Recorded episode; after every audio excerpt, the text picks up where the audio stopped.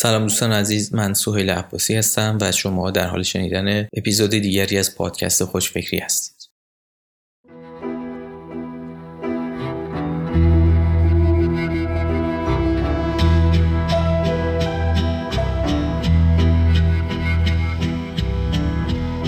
عنوان این قسمت هست چرا ناامیدی از امید کاذب بهتر است؟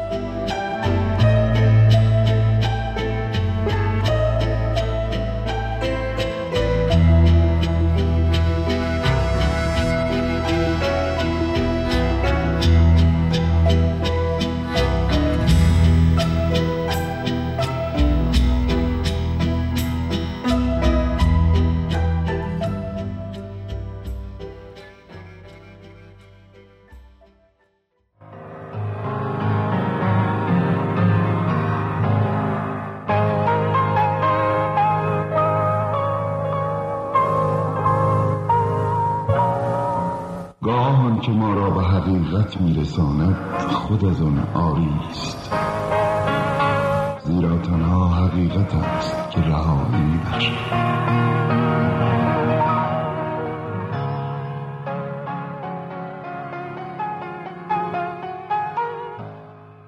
در یک گرد همایی استارتاپی چندی پیش برگزار کننده خودش سردبیر جریده در این باب هست. در ویدیویی تبلیغاتی گفت ما امروز باید به جوونا امید بدیم حتی اگر امید کاذب باشه. این جمله پاسخ همه پرسش هایی بود که انگام دیدن تیترهای عجیب و عکس های تمام صحبه یا به اصطلاح کاورستوری اون جریده در ذهنم متبلور می‌شد.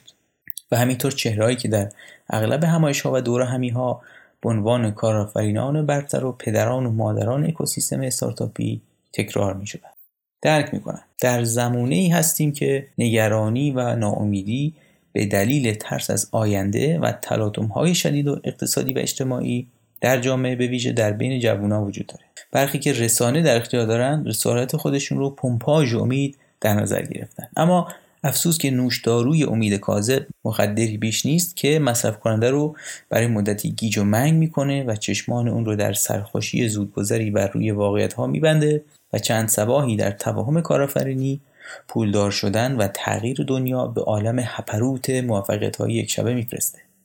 متاسفانه این دارو اثر چندان پایداری نداره و به محض اولین برخورد فاندر استارتاپ با واقعیت های بازار اون چنان مشتی می‌خوره که هر چی زده از سرش میپره. برای نمایش کول بودن و با اسم کوچیک صدا زدن ها باید همواره پرسید امید به چه چیزی و تحت چه شرایطی؟ زندگی کارآفرین در یک استارتاپ پیچیده تر از اونیه که با یک عکس و چهره خندان روی صفحه بتونیم توضیحش بدیم. یک زندگی پر از لحظات امیدواری و حس رسیدن موفقیت. در کنار سرخوردگی های ناگهانی که تمام اون امیدها رو در یک لحظه از بین می‌بره. در واقع یک کارآفرین مثل دیگر انسان ها در زندگی اتفاقات تلخ و شیرین و لحظات پیروزی و شکست رو تجربه می‌کنه. یکی از مهمترین چیزهایی یک استارتاپ و کارآفرین تازه کار باید به اون توجه کنه مدیریت امید کاذبه. وقتی اتفاقات خوب میافتن خیلی خوشحال و پر انرژی اما به محض اینکه رخدادی منفی و نامطلوب براش پیش میاد احساس می‌کنه که دنیا به پایان رسیده. واقعیت اینه که این بالا رفتن ها و با کل پایین اومدن ها یه چیز عادی و دائمی در کارآفرینی استارتاپی است و گریزی هم از اون نیست. خیلی از اتفاقات نامنتظره خواهد افتاد که آمادگی برای روبرو شدن با اون رو نخواهید داشت و باید بپرید وسط آتیش و راهی پیدا کنید که آتش رو به نفع خودتون کنترل کنید.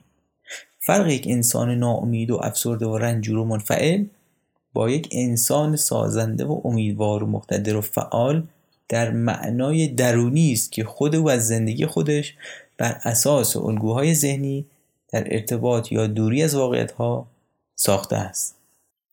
امید کاذب در برابر اطمینان بخشی. به کسی که گرفتار بیماری است میگن بهتر خواهی شد. اوضاع بهتر خواهد شد شرایط آسونتر خواهد شد. اما هر کسی که چند سالی در فضای اقتصادی کشور فعالیت کرده باشه می‌دونه که معنای این جمله یک نوع تسکین و آرامش بخشیدن به دردهایی که از استراب اقتصادی، ناامیدی و بدبینی به آینده ایجاد میشن.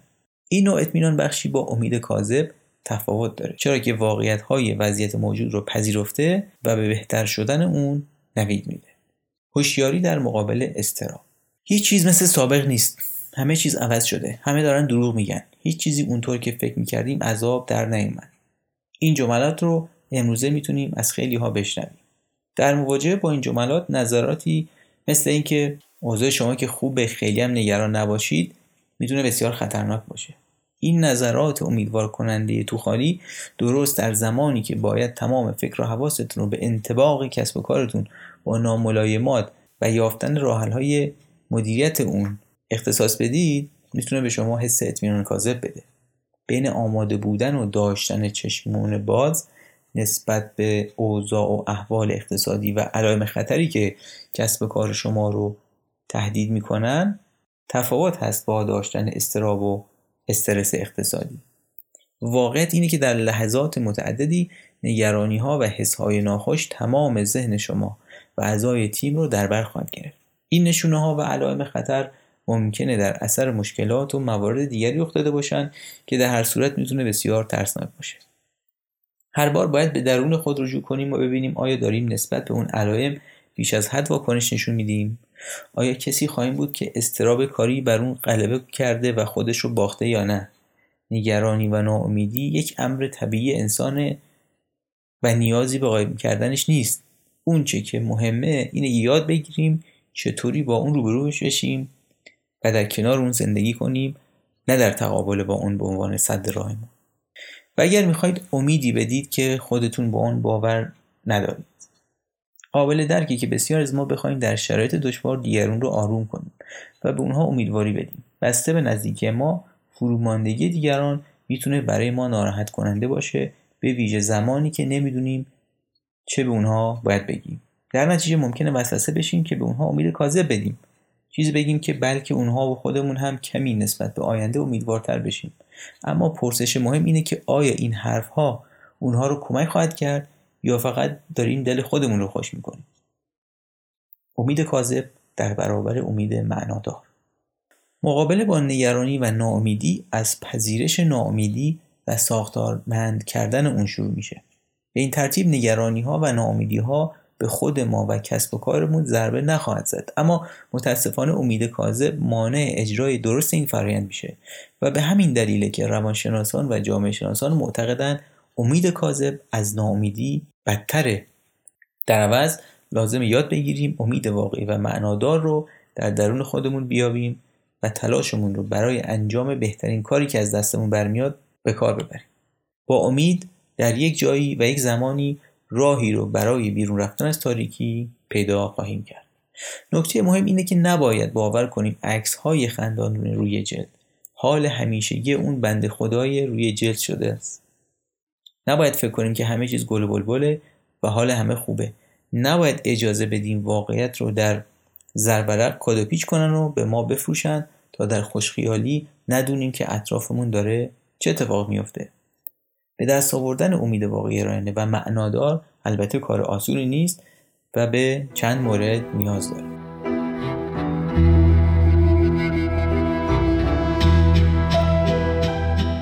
مورد اول. اعتقاد بر اینکه اون چه اتفاق افتاده می‌تونیم در اینجا و در حال حاضر و با اون که ممکنه در آینده پیش بیاد زندگی کنیم دووم بیاریم و رشد کنیم. مورد دوم ابراز همدردی و پمپاژ امید کاذب رو متوقف کنیم سکوت کنیم و قبول کنیم زندگی با نگرانی و استراب آسون نیست و به تمرکز مداوم و پذیرش صادقانه واقعیت ها نیاز داره. و مورد سوم درک کنیم که امید معنادار آسون به دست نمیاد و حفظش کار دشواریه. تبلور امید از دل ناامیدی. ناامیدی که از مواجهه با واقعیت‌های بازار و درک درست شرایط و وضعیت به وجود اومده باشه می‌تونه به این بیانجامه که که دیگه نمیشه به روش گذشته. کسب و کار رو اداره کرد و ادامه داد و وضعیت به بومس رسیده. این درک مهم به محرکی مهم برای اندیشیدن به راهحلها و امکانهای جدیدی تبدیل میشه که موجب تصور کردن گذار از ها و ساختن آینده بهتر میشه. در این صورته که ناامیدی لزوما چیز بدی نخواهد بود و می‌تونه از درون خودش امید واقعی و معنادار تولید کنه تا وضعیتی که در اون دچار ناامیدی شدیم رو بهتر کنه یا روش های جدیدی رو برای ایجاد یک شرایط متفاوت و در نوردیدن مرزهای جدید فکر و ایده و خلاقیت ایجاد کنه حتی زمانی که امکان بهتر شدن متصور نمی باشد.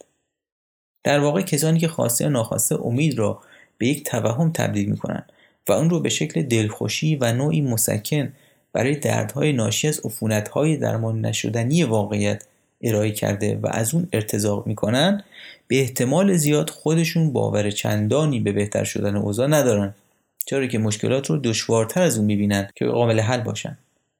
اما نکته جالب اینه که کار امید در وضعیت بنبست خلق فرصت و امکان جدیده. و این رو بارها و بارها در زندگی کارآفرینانی که شکست های متعددی خوردن و بارها از صفر شروع مجدد کردن می‌تونیم به وضوح مشاهده کنیم. با بررسی زندگی این افراد میشه فهمید که زمانی که شکست رو پذیرفتن و ناامیدی رو به رسمیت شناختن تونستن به جای تسکین درد ریشه بیماری رو پیدا کنن و برای حل اون راه ها و روش های جدید و طرحهای نو در اندازن امیدی که از ناامیدی بیرون نمیتراود انفعال و دست روی دست گذاشتن به انتظار آینده نامعلوم در پی خواهد آورد.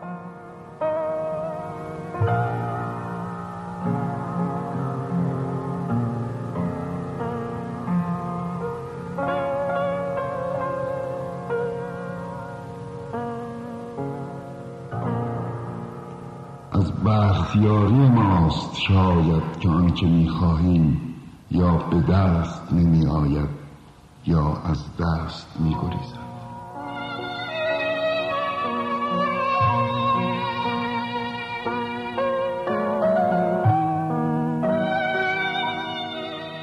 دوستان از توجه شما سپاس گذاریم شما می‌تونید سوال ها نظرات و پیشنهادات خودتون رو از طریق ایمیل info@خوشفکری.com و یا پیج خوشفکری در اینستاگرام به صورت متن یا voice برای ما بفرستید تا در قسمت های بعدی اونها رو با هم بشنویم و در موردشون صحبت کنیم.